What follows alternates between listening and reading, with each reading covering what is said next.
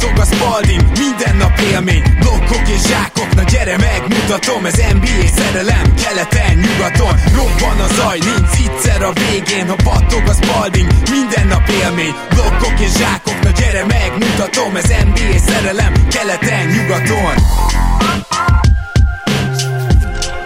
Éj jó!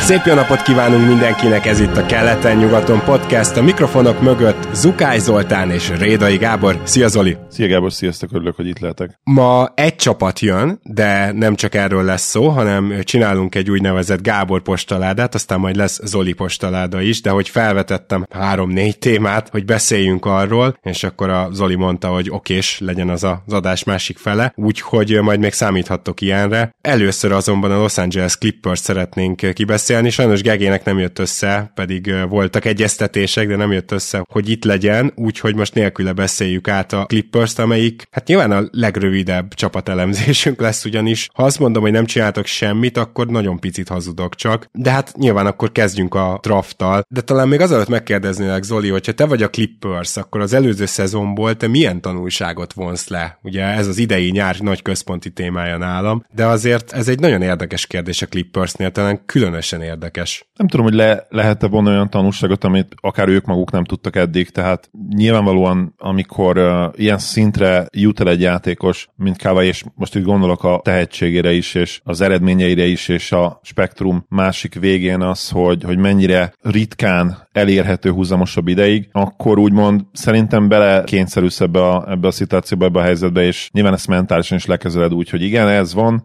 nincs rá garancia, hogy éppen jókor akár valaha újra egészséges lesz jókor play és egyszerűen mész vele, mert, mert jelen pillanatban rövid távon főleg nyilván nincs ennél jobb esélyed nyerni, hogyha te vagy a Los Angeles Clippers, illetve a vezetői. Tehát minden megpróbálnak nyilván a tehermentesítéssel, a load managementtel, amiről ugye ma beszélünk majd szintén, és tényleg kell, hogy bízzanak a vak szerencsében is, mert másképp ez így ezzel a garnitúrával nem fog menni, és ezt nyilván ők is tudják. Pontosan erre akartam kitérni, hogy hát itt most már igazából egy folyamatos ilyen hazárdjáték megy, olyan tényleg, mint a kockával dobnál, és van mondjuk négy dobásod, abból ha egyszer sikerül hatos dobnod, akkor tök jó vagy, de azért nem olyan túl nagy a valószínűsége, és még a hatossal is csak contender vagy. Szóval csak ezt akarom mondani, hogy még itt a hatos sem a bajnoki címet jelenti, hanem abban az évben, amikor hatos dobtál, akkor contender vagy. Sőt, én odáig mennék, hogy tulajdonképpen tavaly Kawhi Leonard és Paul George a kétharmadát lejátszotta a szezonjának. Ezen a ponton és most ez persze az adás vége is lehetne, de akár itt is beszélhetünk erről. Ezen a ponton én azt gondolom, hogy ez egy optimális, majdnem, hogy jó kifutás. Vagy nem, nem tudom, hogy mennyire látod ezt pessimistának, csak azért, mert Paul George-ot talán nem tudtuk rásütni, hogy sérülékeny, pedig sok sérülése volt ugye a, a nagy sérülése óta, de azért most már az elmúlt három év mintái folyamatosan azt mondatják velünk, hogy Paul George-nak is lesz egy egy-másfél hónapos sérülése gyaníthatóan az alapszakaszban, és az nagyon szerencsés eset, hogyha egy playoffot tartson, az bármeddig is végigbír. Igen, ez a helyzet, és ha csak nem kötelezed el magad egy full rebuild mellett, gyakorlatilag nincs is más út. Balmer pedig ugye elmondta azt, hogy ő abszolút nem érdekli egy tradicionális rebuild, így uh, szinte garantált azt, hogy a következő két szezonban még ezt a próbálkozást fogjuk látni. Uh, több-kevesebb, de valószínűleg kevesebb sikerrel. Na akkor beszéljünk egy picit először is a nyarukról, hogy is mondjam, csak ezzel a tudattal érdemes nézni, hogy mit csináltak, vagy hát itt leginkább azt, hogy mit nem. Ugye azért a 30. helyen nekik volt egy draft pickjük, ott kiválasztották Kobe Brown-t, az az igazság, hogy őróla nem tudtam én sokat. Abba voltam biztos, miután ledraftolták, hogy hát a Clippers valamiért nagyon kedvelhette őt, mert hogy a Clippersnél teljesen jellemző az, hogy ilyen 25-től 30-ig lévő draft pickjük van, akkor azt elcserélik. De ezt tényleg elég rendszeresen, akár két második körösre, de inkább kicserélni szoktak ilyenkor a draftról, úgyhogy Kobe Bryant nagyon szerethették. Hát mégis nem, nem volt tragikus ő a Summer League-ben, de azt azért el kell, hogy mondjam, egyébként ő meg is kapta a szerződését, ugye, ez a legolcsóbb elsőkörös szerződés, tehát ezzel lehet igazán betalálni, ez a Desmond Bain spot, hogy úgy mondjam, de azért nem is nyűgözött le. Az kétségtelen, hogy az ő posztja, ez a, hát igazából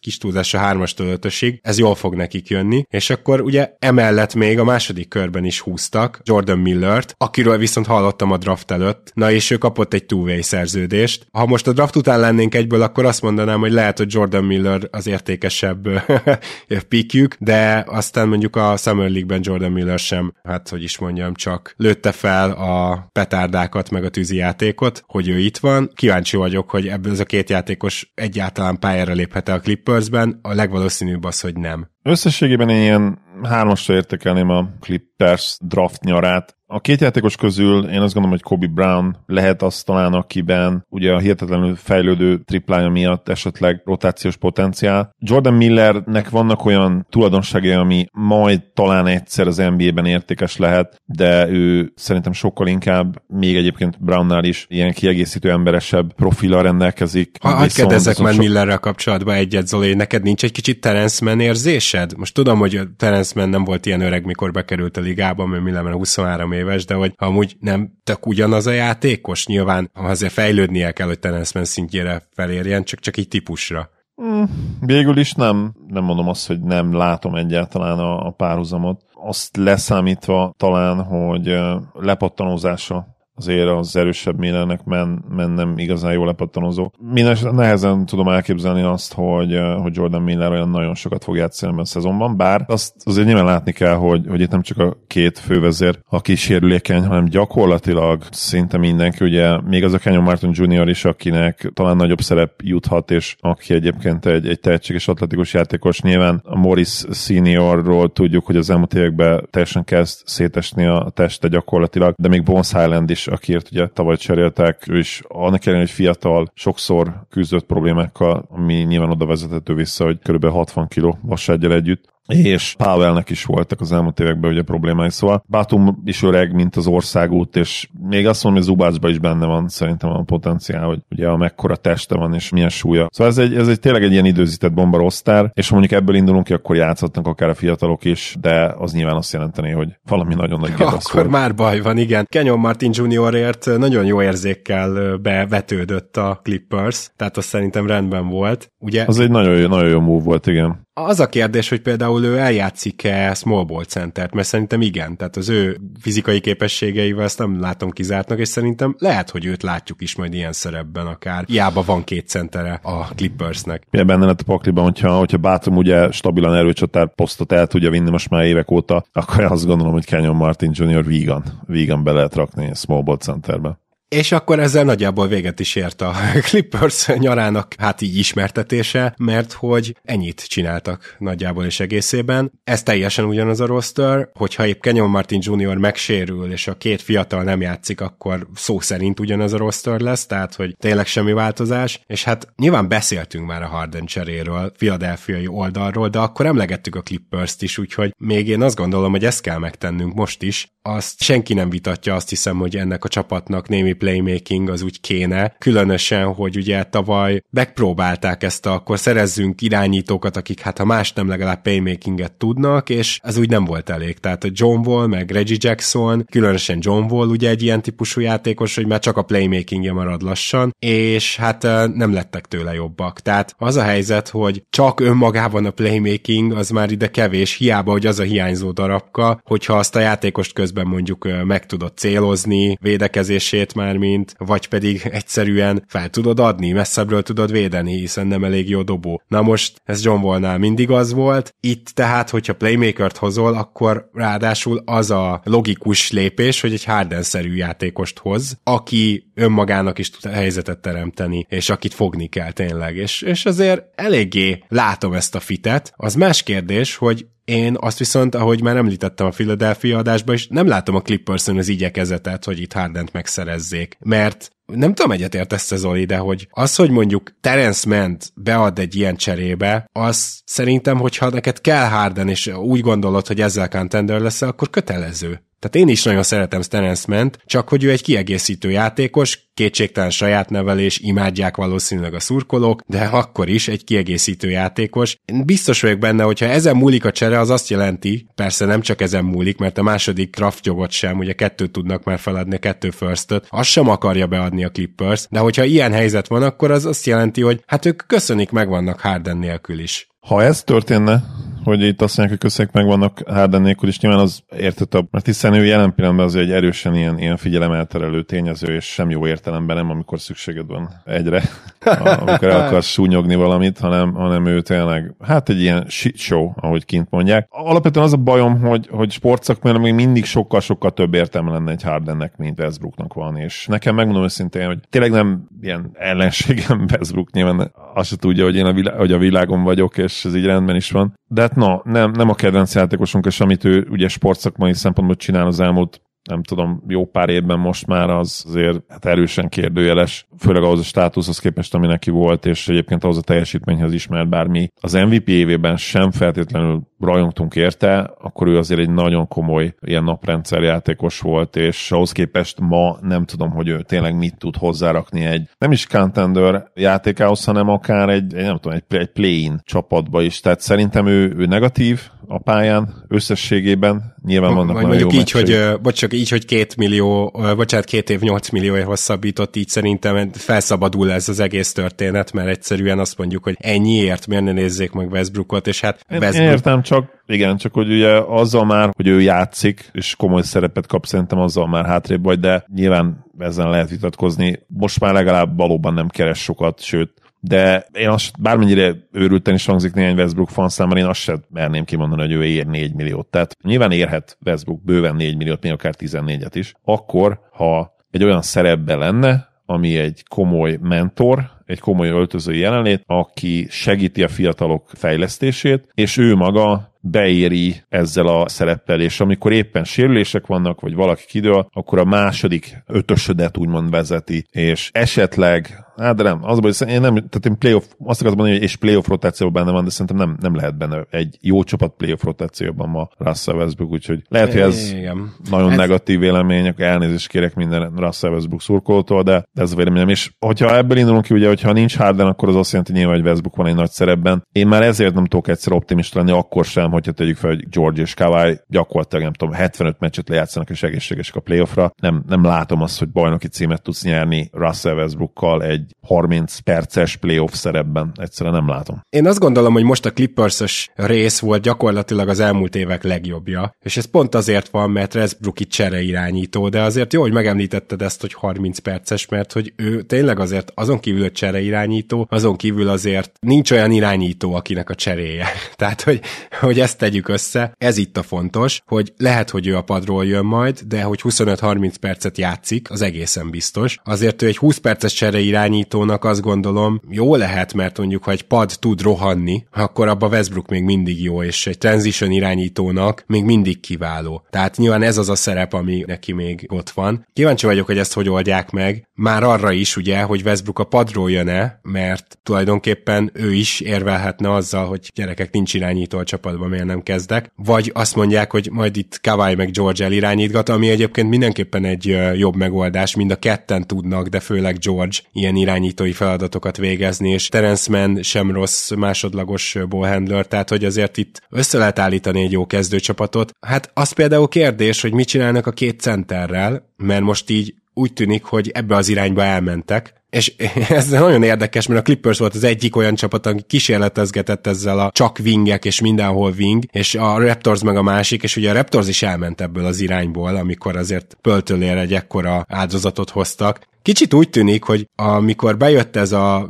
mindenhol vingek vannak, és az a jó a 2010-es évek elején, hogy aztán utána azok a csapatok, akik ezt szélsőségesen akarták tolni, azt már elkéstek vele. Tehát, hogy ezt lehet, hogy 2014-ben, meg 2015-ben kellett volna ilyen kísérleteket csinálni, és akkor így nagyon jónak tűnt volna. A jelenlegi NBA-ben meg nem tűnik annyira jónak, mint gondolnánk. És ez nyilván azért van, mert változott a liga rengeteget, és bizony a magas embereknek a szerepe az a Draymond Green, Warriors időkben ugye minimalizálódott, de azért most már nem ezek az idők vannak, tehát újra előjöttek a magas emberek, és most az MVP részről ne is beszéljünk. De hogy egy jó ütköző, lepattanózó magas ember most jelenleg kell, vagy inkább kell, az például tény. Aztán ugye az irányító az már egy más kérdés ilyen szempontból, az még mindig nem baj, hogyha igazából egy wing. Csak azt akarom ezzel mondani, hogy a Clippers is valami mellett most hitet és az pedig az, hogy ő nekik majd Zubac meg Plumlee lesz lesz a, magas rotációjuk. Ez még mindig nem mondjuk négy magas, mint néhány csapatnál van, mint a New Yorknál volt tavaly mondjuk,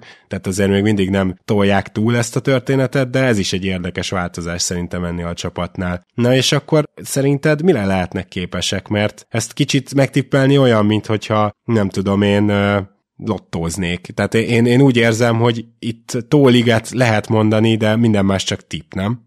Igen, értem, mire gondolsz, bár nyilván minden tippünk csak tipp, de igen, nehezen kiszámítható a Clippers. Hogy racionalizálod meg azt, hogy bemondod, hogy mondjuk 47? De ami nem nehéz, tehát tavaly 44-et nyertek, hárommal több kombinált meccs kawhi és george Tehát hát csak hogy én nem ez... vagyok róla meggyőződve, hogy a tavalyi Kawhi és Paul George meccs mennyiség az egyáltalán elvárható. Tehát a, inkább azt Lehet, mondanám, hogy az már a jó eset. Lehet, valóban. Ettől függetlenül tippelnünk kell. Én telibe ugyanazt tippelem, mint a tavalyi mérlegük a 44 győzelem és szerintem a max potenciál az egy konferencia döntő, tehát el tudom azt képzelni, hogy ha Kawai és George zseniálisan játszanak, valahogy még úgymond utoljára beverekszik magukat egy konferencia döntőbe, de én nem tudom azt már elképzelni, hogy az ott szembe jövő csapat legyen az akár egy Phoenix, legyen az akár egy Nuggets, az ellen a csapat ellen ők tudjanak nyerni. Nehezen látom ezt most jelen pillanatban. Főleg a Westbrook faktor miatt, és nyilván az átbeszélt egészségügyi kérdőjelek miatt de ez a kettő kombináció szerintem erősen behúzza az ő plafonjukat, és ez nem üvegből van, hanem inkább betonból. Ah,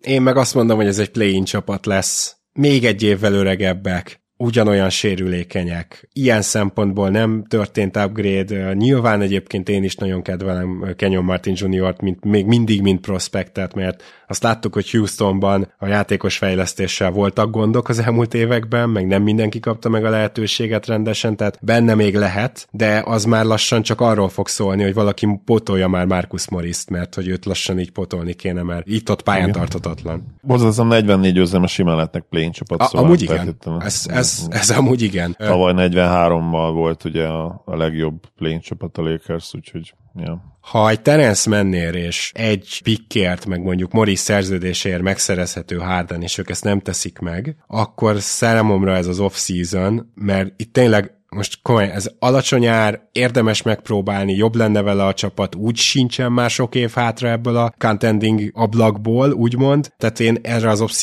egy ilyen kettes alát tudok adni. Kenyon Martin ellenére, akit ugye kedvelek. Én is kettest akartam mondani, és pontosan Kenyon Martin miatt, aki szerintem jó húzás. A drappikek lehetnek később pozitívak, de ugye azt most még inkább ilyen, azért is adtam külön arra hármast, az ilyen, ilyen semleges osztázat még nem buktatjuk meg őket érte, de nem is tudjuk, hogy mi lesz belőle. És amúgy teljesen egyetértek Hardennel kapcsolatban, és ezt meg kell lépni, és meg kell húzni, mert csak azért is, mert amit mondtam, hogy ha jönne Harden, akkor a Westbrook dinamika teljesen más hirtelen, és akkor ugye ő lehet ez a cserejátékos, aki hirtelen nem 30, hanem mondjuk esetleg 20 perceket játszik, és abban a szerepben azért még én is megnézném, még ha azt ugye már mondtam is, hogy én playoff rotációban nem raknám őt. Ja, kettes addig, és ha, ha Hardenért cserélnek, és egy ilyen csomagot adnak azzal, nekem felhúzná azért ilyen, ilyen háromnegyedre körülbelül. Abszolút, vagy négyesre, tehát igen, akkor az, onnantól azért máshogy néznek ki ez a történet teljesen. Az egy, egy jó lépés, amit viszonylag olcsón léphetsz meg, de persze mondhatjuk azt, hogy jaj, de Harden mekkora hihetetlen kockázattal jár maga az a játékos, hogy ott van nálad. De hát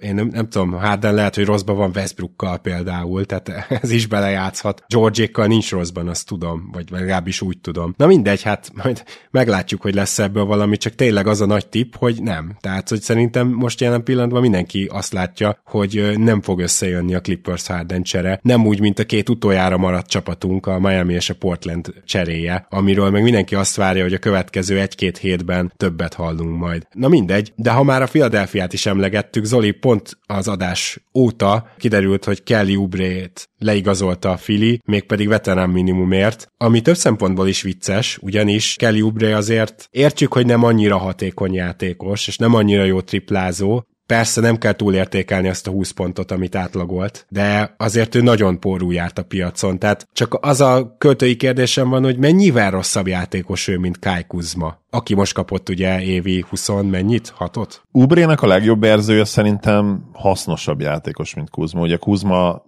gyakorlatilag egy, egy labdát pattogtató, magát playmakernek képzelő játékos, és Ubre azért nem feltétlenül ez. Ubre egy gátlástalan triplázó, aki mindent rádob, de alapvetően egy ponton legalábbis ő egy jó free játékos volt. Kuzma szerintem soha nem volt jó free játékos, mert sem a konzisztens triplázás, sem pedig a védekezés nem volt meg neki. Ubre jobb dobó. Ő is teljesen sötét, tehát ez nem kérdés, de ha azt nézzük, hogy a, a legjobb és a saját skillsetjéhez leginkább ragaszkodni tudó Kelly Ubrét látnánk, akkor azt szerintem egy sokkal jobb játékos, és nyilván nulla esély van arra szerintem, hogy ő a játékos lesz újra, mert ő viszont mentálisan annyira meg volt lőve. Talán két-három évvel ezelőtti szezonban láttuk, amikor gyakorlatilag egy teljes, majdnem egy teljes szezon shooting slamba töltött, úgyhogy egyébként teljesen egészséges volt, és semmit nem tudott bedobni. Totál szíták a szurkolók, már a csapattársak is valószínűleg unták a banánt, és egy ilyen ön gerjesztő folyamatban, ilyen negatív spirálban volt egészében. Na, ilyet azért Kuzmától nem láttunk, és Kuzma mentalitásában bármennyire is az ő fejével is vannak problémák, én azt nem látom, hogy, hogy ő ilyen legyen. Tehát hát összességében azt mondom, hogy az átlagos érték, amit kapnál Kuzmától, az valószínűleg most jobb, mert Ubré szerintem mentálisan egy ilyen, tényleg egy ilyen, hát nem egy mentális óriás ebből a szempontból, és most nem az intelligenciára gondolok, mert az is azért igaz mind a kettőre, hogy nem azok, hanem az a koncentráció képesség, és az, hogy nem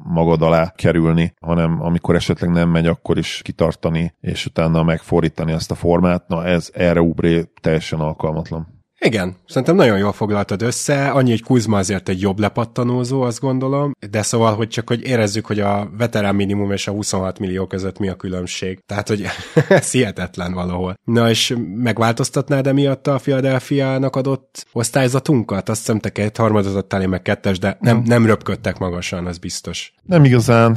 Nyilván Ubre lehet, hogy beválik, de az elmúlt egy-két év nem azt mondatja számomra, hogy ez így lesz, és főleg most, hogy ugye megint kontrakt évben lejátszott egy, egy olyan szezont, ahol maga az képest jó volt, és ezek után se kapott semmilyen lóvét. De én azt mondanám, hogy nem, a, nem biztos a legmotiváltabb Kelly Oubre-t fogjuk látni majd, és hát Nurse szerintem nem fogja tolerálni azt, amire ő hajlamos lehet, amikor nem teljesen van ott fejben mentálisan, úgyhogy engem meglepne, ha ő komoly rotációs szerepet kapna, még akkor is, hogy egyébként abszolút hiányposztra érkezik, és, és szerintem egyértelmű, hogy meg fogja kapni a lehetőséget. Igen, ha bár egy picit redundáns azért Tobias harris egyébként, tehát azért én Ubrét is inkább látom négyesnek, mint hármasnak. Hát nem, figyelj, szerintem, szerintem Ubré tud. És Ubré nem csak hármas, de még kettest is tud játszani, és az igazi posztja nyilván a hármas. Szóval szerintem ők, ők azért rendben lesznek. Igen, és, és pont ott vannak Lukak a, a Filiben igazából a kettes-hármas poszton. Hát én nekem van még egy hattékem is neked,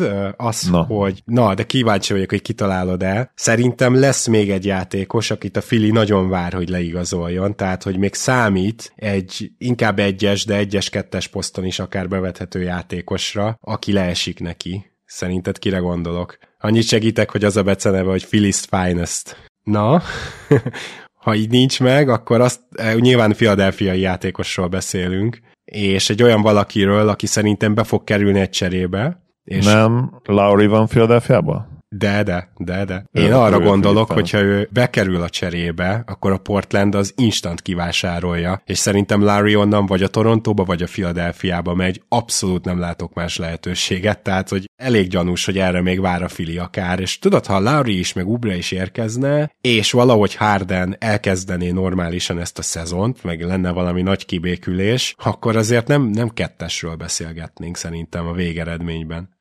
Hát igen, akkor mondjuk ilyen hármas vagy három de hát akkor is szerintem Nurse húzná fel azért ezt. Nyilván, hogyha utólag fel lehet húzni egy értékelést, ha, ha bizonyos olyan játékosok, vagy akár több is közül, akik tőle nem nagyon számítottunk olyan nagyon sokra, véletlenül mind jól teljesít, akkor persze mondhatod azt visszamennek, hogy hát ezek tök jó döntések voltak, de én nem vagyok abban biztos, hogy ez ilyenkor, főleg az ilyen játékosoknál nem a szerencséről is szól. Tehát én ettől függetlenül is érvelnék amellett, hogy nem feltétlenül azok a húzások voltak, amik, vagy, vagy nem csak azok a húzások voltak legalábbis, amik működhettek volna.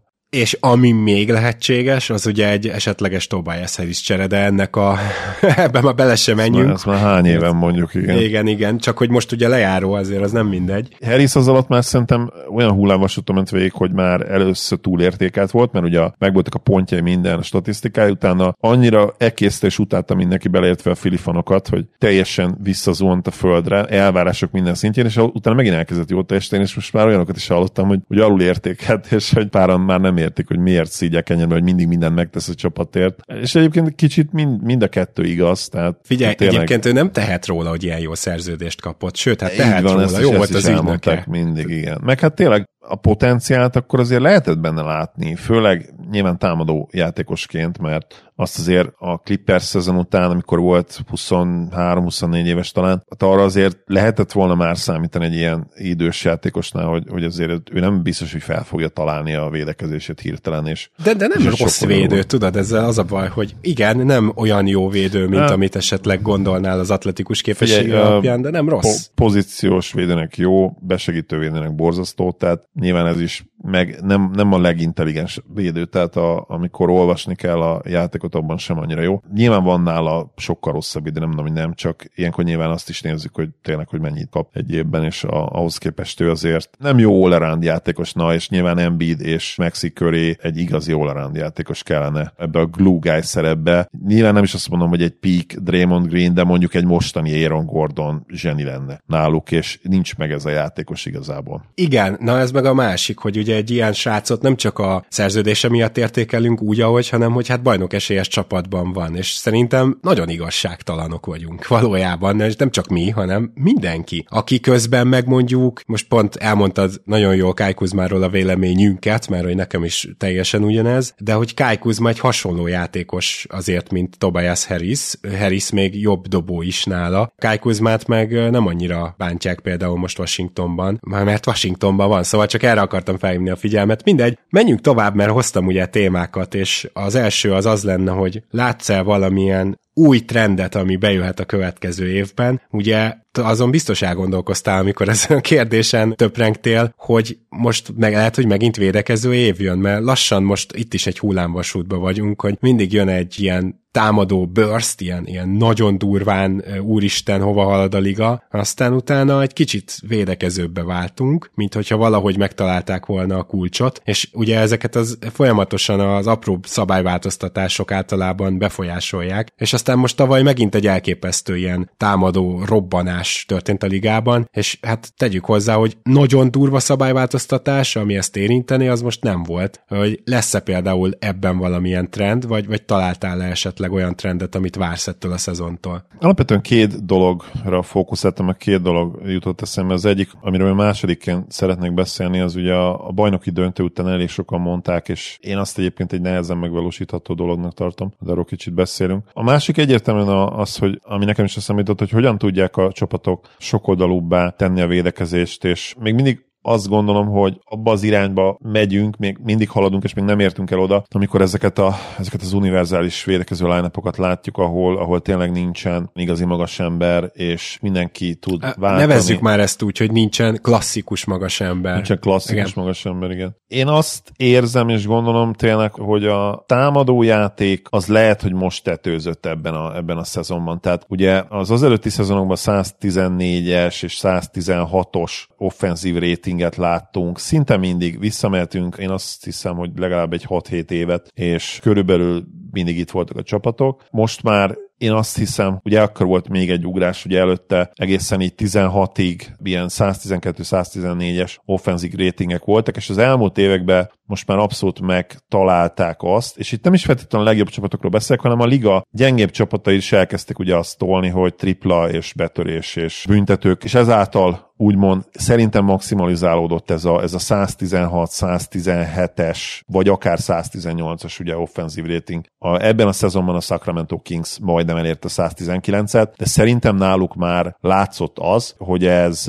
ez kontraproduktív. Tehát én nem tudom azt elképzelni, hogy valaha legyen egy olyan csapat, amelyik 119-es offenzív ratinget hoz, és mondjuk mellette egy 112-es defensív ratinget, tehát hogy, hogy ott van a mondjuk a, tehát egy olyan csapat, amelyik mondjuk kimagaslan vagy a legjobb, vagy mondjuk a második legjobb támadásban, az nem lesz egyszerűen ötödik, hatodik legjobb védekezésben, hozzáteszem ebben az érában. Tehát a, most a, a legutolsó nagy ugrásról beszélünk, ami ugye 17 óta történik az elmúlt hat évben, és pont ezért várom azt, hogy, és a Denver sikere, ez szerintem megmutatta, hogy, hogy, hogy a csapatok inkább fognak törekedni a kiegyensúlyozottságra, és nem várom azt, hogy nem csak most, de talán az, hogy valaha elérjük a 120-as offenzív ratinget. Tehát szerintem a, az NBA támadó játék az most tetőzött, és a Sacramento Kings megmutatta, hogy ez a 118-9, ez már gyakorlatilag azt jelenti, hogy egyszerűen olyan játékosaid vannak, amivel te nem tudsz jól védekezni, és kontraproduktív, és inkább kell törekedned a kiegyensúlyozottságra egy rossz teren, ami, Meg ami tudod, ezek... majd azt, hogy, hogy ezt el, el tud érni.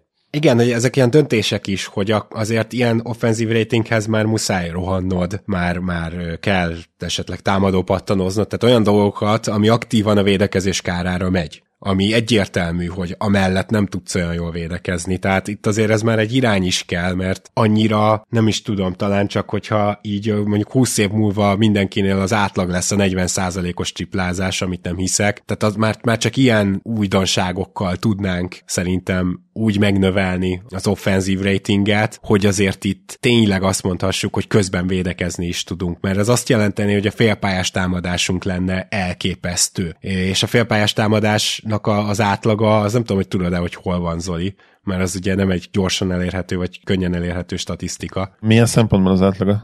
Úgy értem, hogy az offenzív rating a, csak ja, félpályán. A Ja, az offenzív rating félpályát biztos, hogy alacsonyabbnak kell lennie, mint a... Hát de jóval, tehát ott a, azt hiszem, hogy a, amikor a Boston Celticsnél volt az, hogy úristen, micsoda offenzív ratingük van, tudod, az első hónapban, ha. és akkor volt ők félpályán 104-nél, vagy 105-nél. Ha most a Denvernél rém lett talán a playoff alatt ilyen 106, de lehet, hogy... Az, az, az is már félelmetes, csak ez, ezért érdemes ezt eh, tényleg, hogy is mondjam, Igen. csak megfelelő a... perspektívából nézni. Igen, és a pace is szerintem nyilván az összefügg, ahogy mondtad, nagyon jól az összefüggésben van a pace-szel. Szerintem abban is megtaláltuk a balansz. Tehát, hogy ott is ugye, ha visszamegyünk egészen ugye a 16-17-es szezonig, mindig vannak olyan évek, például a 16-17-es egyébként ilyen volt, hogy gyorsabban játszottak a csapatok, de most már így az elmúlt, hogyha főleg az elmúlt egy évtizedre vonunk egy átlagot, akkor egyértelmű, hogy 12, 13, 14 óta a játék megint egy picit gyorsult, de nem esett át a ló túloldalára, ami ugye a 80-as éveket visszahozta volna, ami az egyik leggyorsabb pész volt a ligában. És ami most van, az szerintem, és ez megint csak az analitikának köszönhető, ugye, hogy megtalálták a csapatok azt a pészt, ami egy ilyen 97 és 101 közötti pész, esetleg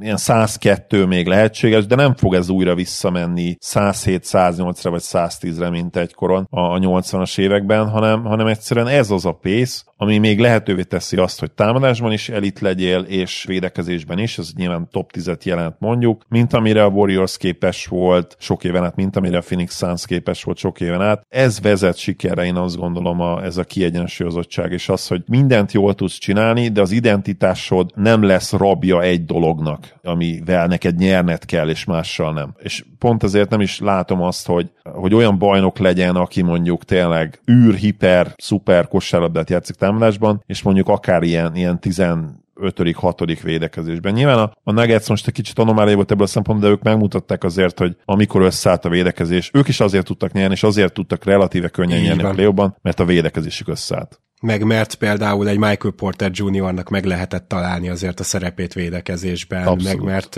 Aaron Gordon a második, harmadik legfontosabb emberük volt, nyilván az egész szezonra nézve értem, hogy a playoffban Murray volt a második, de hogy ez, ezek nem véletlen dolgok, igen. Én is hoztam egy trendet, mert minden csapat gyakorlatilag folyamatosan évek óta ilyen azonnali reagálásban van, hogyha látnak valami bajnok csapat modellt, tehát ezt láthatjuk, de most egymás után öt különböző csapat lett bajnok és ez nagyon érdekes, mert kíváncsi vagyok, hogy most is lesznek-e ilyen gyors reagálású gárdák, de hát vannak, mert mind a Clevelandről, mind a Memphisről elmondhatjuk, hogy egyértelműen az alapján alakította a rosterét, még annak árán is, hogy esetleg nem lesznek olyan jó alapszakasz csapat, ez főleg a Memphis, a playoffban jobbak legyenek, tehát a playoff rotáció kialakítása lett a legfontosabb, és ugye sokat beszéltünk erről, hogy egyre kevesebbet számít az alapszakaszban, hogy hol végzel az elmúlt évek alapján, és én azt várom, hogy ez pont ezért fokozódni fog, mert egyre több csapat csapat mondja majd azt, hogy nekem a playoff rostert kell kialakítanom. Nem tudom, mit szólsz ehhez. Igen, szerintem ez a, ez a trend már úgymond el is indult, és ez is megint csak az analitikához van köze, meg ahhoz persze, talán abban a témában is bele, amit mondtam, ugye, ami nyilván nem spanyol viasz, tehát az, hogy legyen sokoldalú. A Chicago Bulls is sokoldalú volt, mint dinasztia, a San Antonio Spurs is sokoldalú volt. Bár a Spursnak egyébként hihetetlenül kellett az, hogy, hogy legyen egy kis virtuózitás is a támadó játékokban, ugye Manu például, de akár Tony Parker is, tehát Duncan a legfontosabb része ennek a dinasztiának, de ott például, és ezt, erről is sokszor beszéltünk, hogy Pop azért is tudott újra nyerni, és azért is nálunk ő a GOAT edző valószínűleg, hogy az a tényleg az a, a Beautiful Basketball Spurs felépítette, ami még mindig tudott védekezni, amikor fontos volt, de alapvetően egy teljesen más típusú játékot játszott, mint a 90-es évek végén, vagy a 2000-es évek közepéig egészen, vagy végéig, akár a 2000-es évek végéig. Úgyhogy persze, tehát ezek, ezek nem feltétlenül ilyen spanyol viasz dolgok, de tényleg hiszem azt, hogy, hogy lehet kísérletezni például a Miami Heat zónájával, és lehet, hogy lesz most olyan csapat, amelyik ilyen 20%-on megpróbál zónázni valahol a kettő között a normál átlag NBA csapatok és a hihetetlen anomália Heat között, között. Igen. Ezt igen, én is felírtam, de... csak annyit akartam ide közbe szúrni. Igen, igen. A másik dolog, amiről igen akartam beszélni, ugye, és amit megint csak nagyon tök jó, hogy hoztad meg, meg erről is beszéltek tényleg a döntő után, hogy ki fogja majd megpróbálni leutánozni a Denver nuggets de amit már beszéltünk akkor is, hogy kell egy Nikola Jokic, és, és nem nagyon tudsz ilyen játékosokat találni, tehát mint hogy most nagyon jól működne például, valaki megtalálna a következő LeBron James-t, és kezébe adnád a csapatot kulcsait, de hát nyilván ez, ez nem ilyen egyszerű ez a dolog, és csapatszinten hoztam egyébként egy harmadik példát is, és ez is kicsit idevág, ami nekem régóta szívfájdalmam, és akkor beszélünk kicsit erről, mert talán releváns ide is, meg amit te is mondtál Gábor, a te érvet, hogy konkrétan a playoffra fejleszteni egy csapatot. Én még mindig azt érzem, hogy Európából nem igazolnak elegendő játékost az NBA-ben, és ha valahol az analitika még nem teljesedett ki, amiről beszéltek a múltkor Gedei Tibivel, hogy tényleg messze nem a legjobb 400x vagy 360 vagy hány játékos van az NBA-ben, de messze nem a legjobb 360 játszik az NBA-ben, és ugye azt mondtátok a múltkor, hogy ez nem is feltétlenül baj, amivel nyilván egyetértek egyfelől, mert kell a fiataloknak a fejlődés, és nyilván a, a jövőbeni potenciál az egy fontos ilyen ütőkártya egy fiatalnál, és azért lehet helye egy európai veterán előtt. De ami ezeket az európai veteránokat illeti, akik éppen mondjuk két szerződés között vannak, szerintem még mindig nem halászik elegendő hatékonysággal az NBA-ből a szempontból, és ezt várom talán még, hogy most megint nyilván volt egy bajnoki cím a Denvernél, ami azért ilyen, ha Murray-t is ide számítjuk, nyilván ő azért amerikai rendszerbe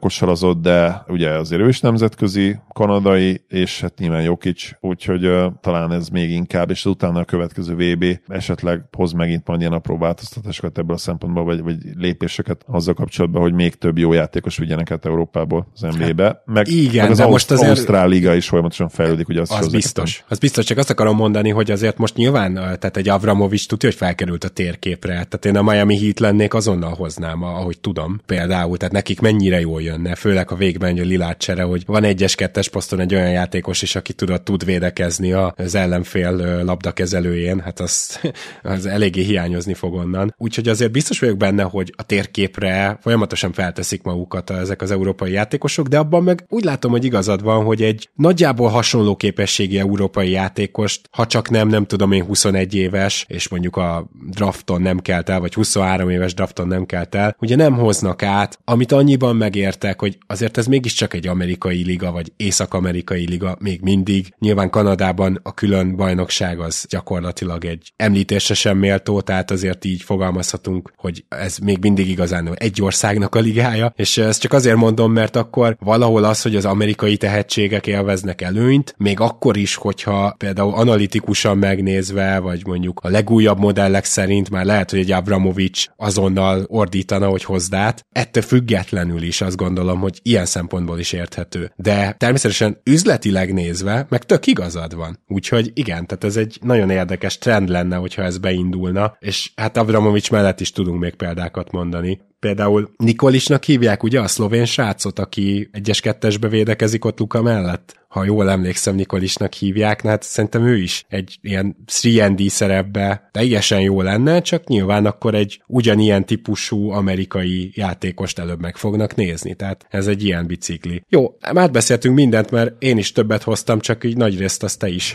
emlegetted, úgyhogy... A... Nikolics egyébként valóban kicsit undersized, ugye 191 centi, de nagyon erős, nagyon fizikuma van. Igen, lehet, hogy ő is tudna játszani ugye ebben a Javon Carter szerepben, ugye mindig. Ezt, ezt a szerepet már mi ezt így neveztük el. Így is van.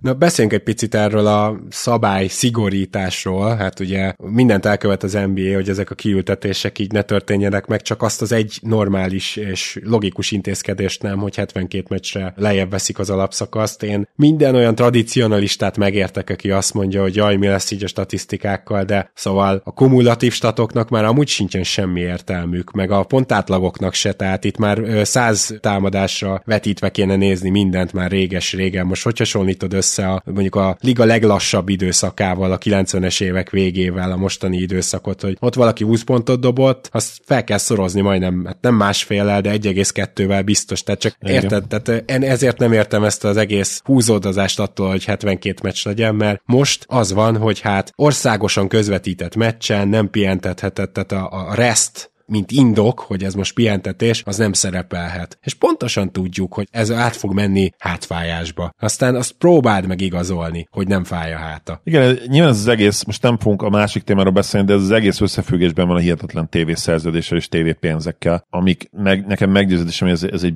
hihetetlen nagy lufi jelenleg. Tehát amerre halad az internet, és erről sokat beszéltünk, és ahogy a, a fiatalok, és itt a fiatalokat nem is feltétlenül tinédzserekre gondolok, hanem egészen 40-ig most már, de lehet, hogy 45-ig bezárólag úgy fogyasztják a kontentet, hogy az interneten, streamer oldalakon, itt-ott, és sem nem néznek tévét. És mégis rettentő pénz van még mindig a tévében, és én úgy érzem, hogy ez kicsit hasonlóan mesterségesen generált dolog, mint Wall Street, és ez előbb-utóbb össze fog zuhanni, és akkor nyilván ez ilyen dominószerűen megindulhat majd. Szóval nekem nekem alapvetően ez, ez egy problémám van ezzel az egésszel, hogy azért nem tud elszakadni az NBA-től, mert ragaszkodnak még ők is ehhez. Vagy nem biztos, hogy ragaszkodnának egyébként csak a TV társaságok, ugye beajánlották ezt a megadílt, valószínűleg tudva azt, hogy egyébként nem biztos, hogy ér annyit számukra az NBA, de lehet, hogy ért annyit, hogy nem máshol legyen az NBA, és ne például a YouTube. Ugye erről is volt szó, hogy a YouTube, sőt a Netflix is kapcsolatban volt, és belengedték, hogy érdeklődnének az NBA iránt, és aztán jött ugye ez a megadíl. Szóval itt nyilván nyilván ez összefüggésben van mindennel, és ha már marad ugye most még így a régi rendszer, amellett, hogy nyilván van egy saját borzasztó streaming szolgáltatás egyébként az NBA-nek a League Pass, amit ugye szídunk évről évről, és nem értünk, hogy, hogy amikor ilyen pénzekről beszélünk, akkor hogyan tudnak egy applikációt helyre rakni körülbelül 10 éve, de hát lehet, hogy soha nem volt igazából jó még a League Pass. A 82-72 meccs kapcsolatban abszolút egyetértek, tehát én is azt gondolom, hogy tudom, hogy a régen minden jobb volt csapat nem fog ebben egyetérteni, mert ők eleve úgy gondolják, hogy a mai játékosok, ugye kislányok, nem megbentve a kislányokat. Szóval veled értek egyet, az átlagos terhelés az ma nagyobb. Igen, nem kapsz akkora ütéseket a palánk alatt, de az csak egy része. Ami fontosabb és kumulatíve felgyülemlik a testedben az, hogy hányszor ugrasz, milyen gyorsan váltasz irányt. Nem pedig az, hogy mit tudom én, minden ötödik meccsen kapsz egy maflást az arcodra, és ha esetleg, ha megúszod agyrászkodás nélkül, akkor igazából nincsen semmilyen szempontból a, a hosszú távú egészségedre az hatás hatással. Szóval igen. Egyébként az NBA-nek volt egy korábbi ilyen policy is, ugye egy ilyen szabály, azt úgy hívták, hogy Player Resting Policy, PRP, és ez ugye 2017-ben hozták érvénybe, és ez is egyébként már arról szólt, hogy megtiltotta az egyébként egészséges játékosoknak, és ugye abban a szabályban itt, ott még úgy fogalmazták meg, hogy high profile játékosoknak, jelentsen ez bármit, ezt valószínűleg ők döntötték el, ki számít high profile játékosnak, míg ebben az új szabályban már konkrétan meg lesz egy, egy ilyen leírásra. Szóval televíziós meccseket nem ülhettek ki játékosok, már 17-18 óta sem, és a legrosszabb esetben 100 ezer dolláros bírságot is kaphatott a csapat, és az új policy, aminek ugye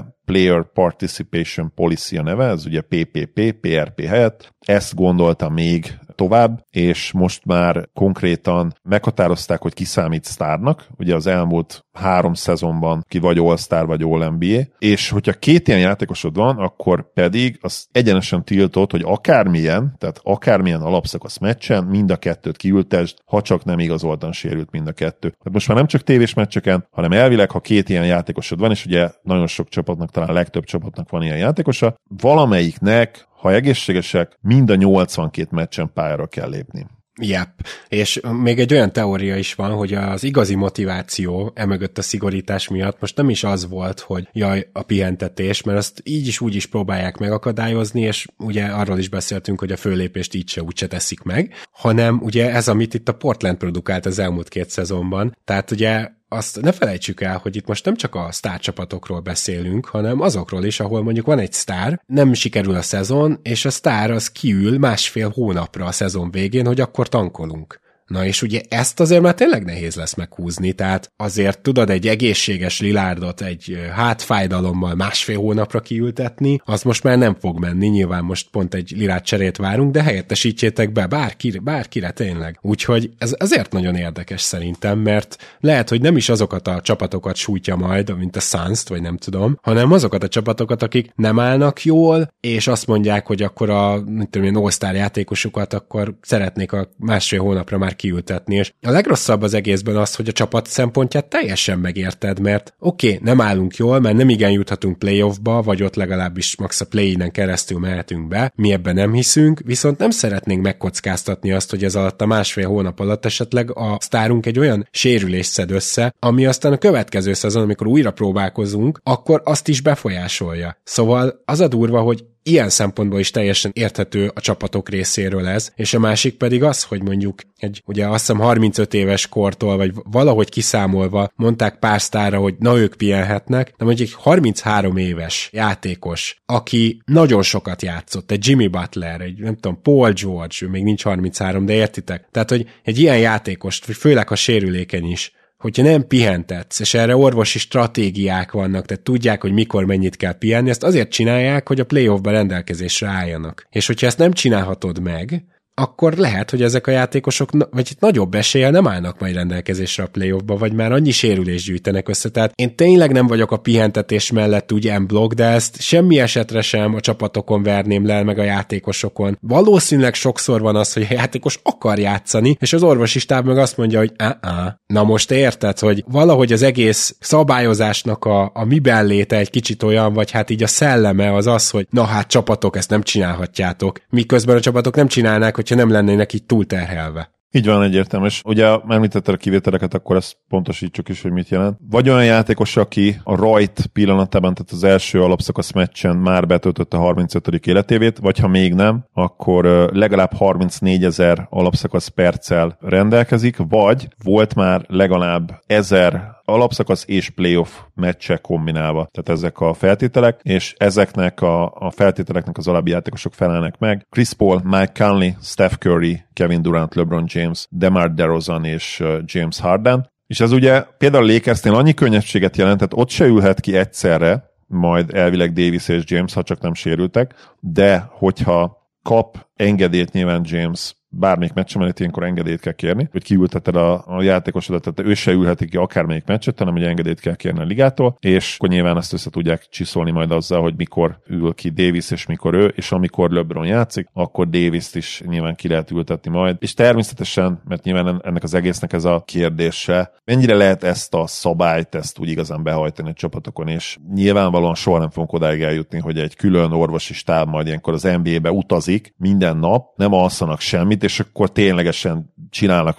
MRI vizsgálatot valaki, meg mint hogy be, bebizonyítsák azt, hogy ő akkor most nem igazán sérült. Tehát nyilvánvalóan így is, úgy is hazudni fognak a, a csapatok. Itt mondom, uh, ez csak a tankoló csapatoknak lesz igazi következmény. Igen. Tehát ezt nem Bár fogod tudni megcsinálni. Hozzáteszem, hogy olyat azért nem, tehát akkor azért számíthatnak szerintem majd bírságra a csapatok, hogyha olyat csinálnak, hogy James mondjuk, vagy Davis nem egészséges szerdán, hogy pályára lépjen, de pénteken már játszik, és addig hirtelen meggyógyul. Szóval hát vagy csütörtökön, akármint, mert érted, pont a back azok, amiken ezt szokták igen, csinálni. Akármit azért nem lehet majd megcsinálni, valószínűleg ilyenkor az lesz, hogy lenyelik a bírságot, bár itt ez is nyilván attól függ, hogy milyen tulajod van éppen. A Gábor postaládából egy viszonylag rövid téma marad, de előtte elmondanám, hogy a Patreon postaláda is lehet, hogy már a következő adás lesz, ezért köszönjük szépen kaptunk kérdéseket. Ha van még bennetek kérdés, vagy akár épp ez az adás inspirált titeket, akkor azt küldjetek már el a következő két napban. Most ezt kedden vesszük fel a podcastet, tudom, hogy ez szerdán jön ki, de akkor talán péntekig nem is reális, akkor jövő héten megcsináljuk a Patreon postaládát, legkésőbb hétvégéig küldjétek el. És az utolsó kérdés az pedig, hát úgy szól, hogy ki ma a jó GM. És nyilván erről akár egy órát is lehet beszélgetni, de mi inkább 5-6 percet fogunk, mert csak pár ilyen vezérgondolatot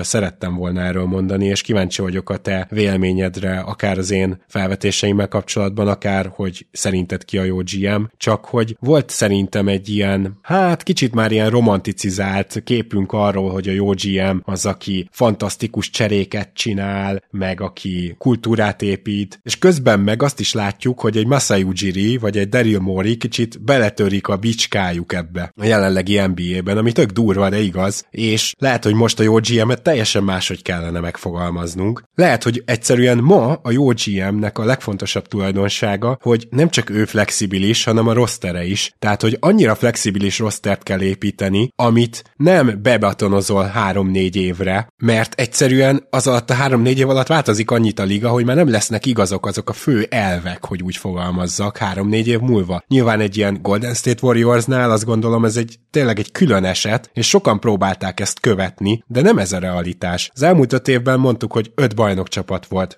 És nagyon nehéz lenne mondjuk a Lakers és a Raptors talán egy picit hasonlít így stílusban, meg felfogásban, ahogy felépítették a bajnok csapatot. Nyilván, hogyha azt nézzük, hogy a Raptors is egy sztárt igazolt, ők ráadásul bevállalták úgy is, hogy esetleg elvesztik, de azért ez az öt, ez majdnem öt teljesen különféle bajnok csapat volt. Tehát, hogy itt valójában kell egy vízió, egy elképzelés, de elképesztően flexibilisnek kell lenned, és a rostert is úgy kell tartani, hogy a változtatásokat meg tud csinálni. Például a Zach Lyman szerintem baromi jól csinálja a Grizzliesnél, és ők még fiatal csapat, és sokan már lemondtak róluk, meg jaj, már hát most lehetnek volna bajnok esélyesek. A következő öt évben bármikor lehetnek bajnok esélyesek, de flexibilisek folyamatosan, és bármilyen változtatás szinte meg tudnak csinálni. Na, ezzel kapcsolatban kíváncsi vagyok a véleményedre, Zoli, mert kicsit úgy érzem, hogy a Masai Ujiri, Dario Mori vonal az úgy egy picit kezd lejárni. Azt nem tudom, hogy kezd lejárni, de amikor a legjobb GM-ekről beszélünk, az nyilván mindig egy, egy olyan téma, ahol a saját, kicsit a saját előítéleteink is megjelennek, az a vélemény felüti mindig a fejét, hogy igazából hogy korszakos játékosok csinálnak jó GM-eket, és, és nyilván megnézünk egy Bufordot, vagy Pelinkát, akár, de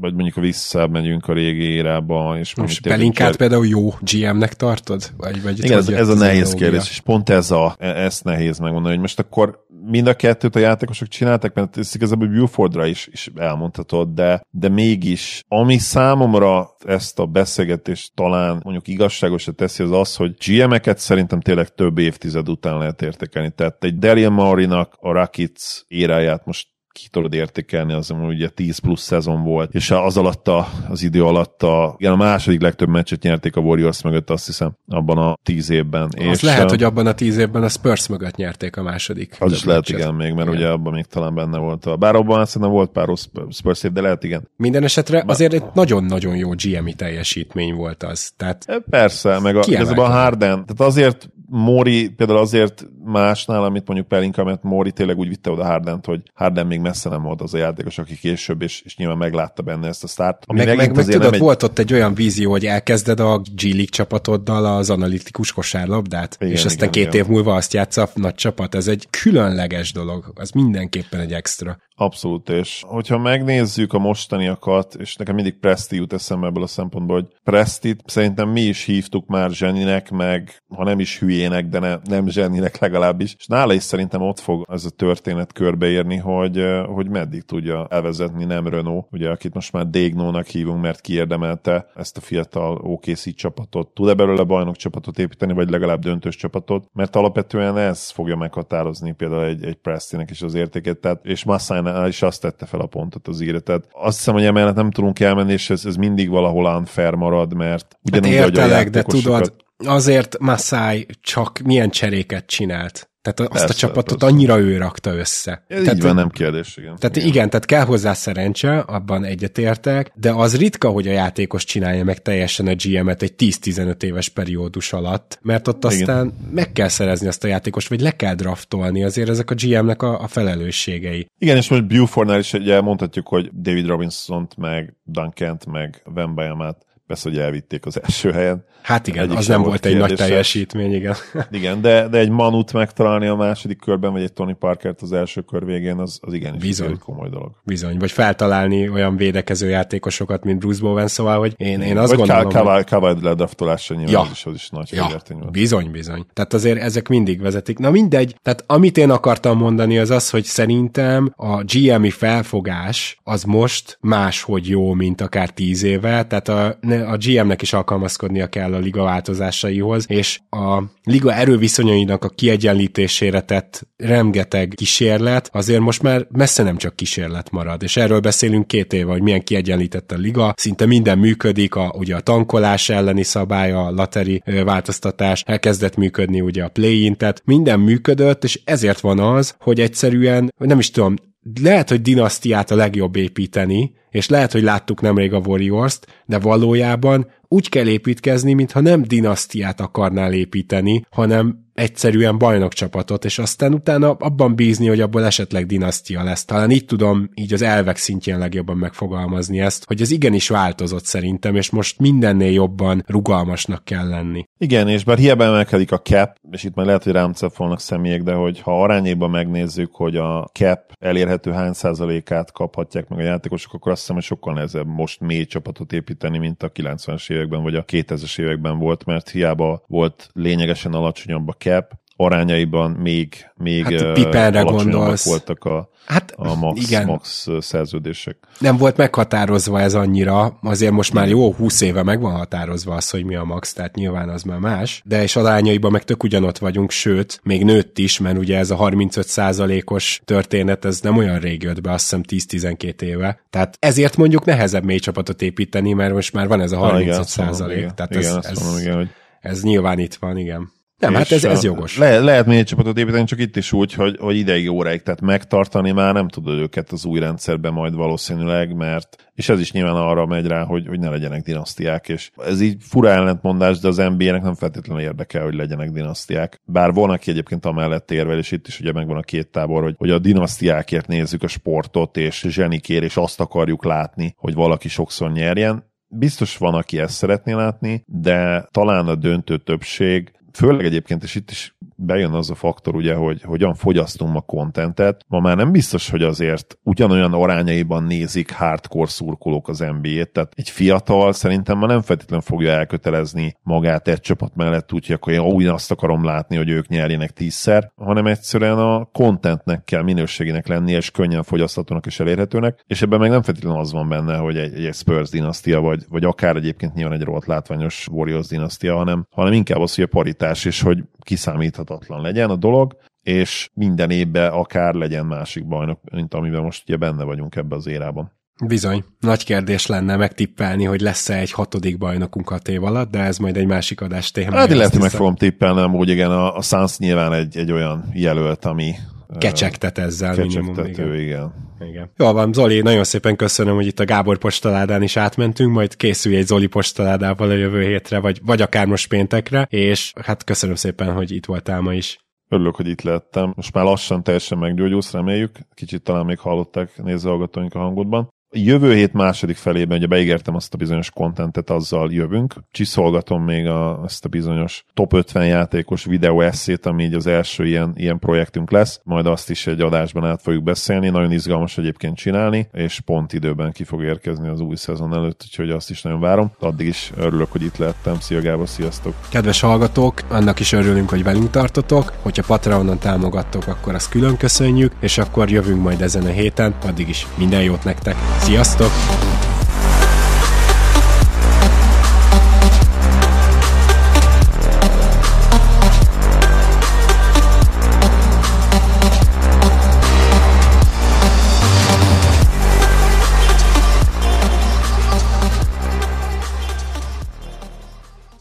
Ez a műsor a Béton közösség tagja.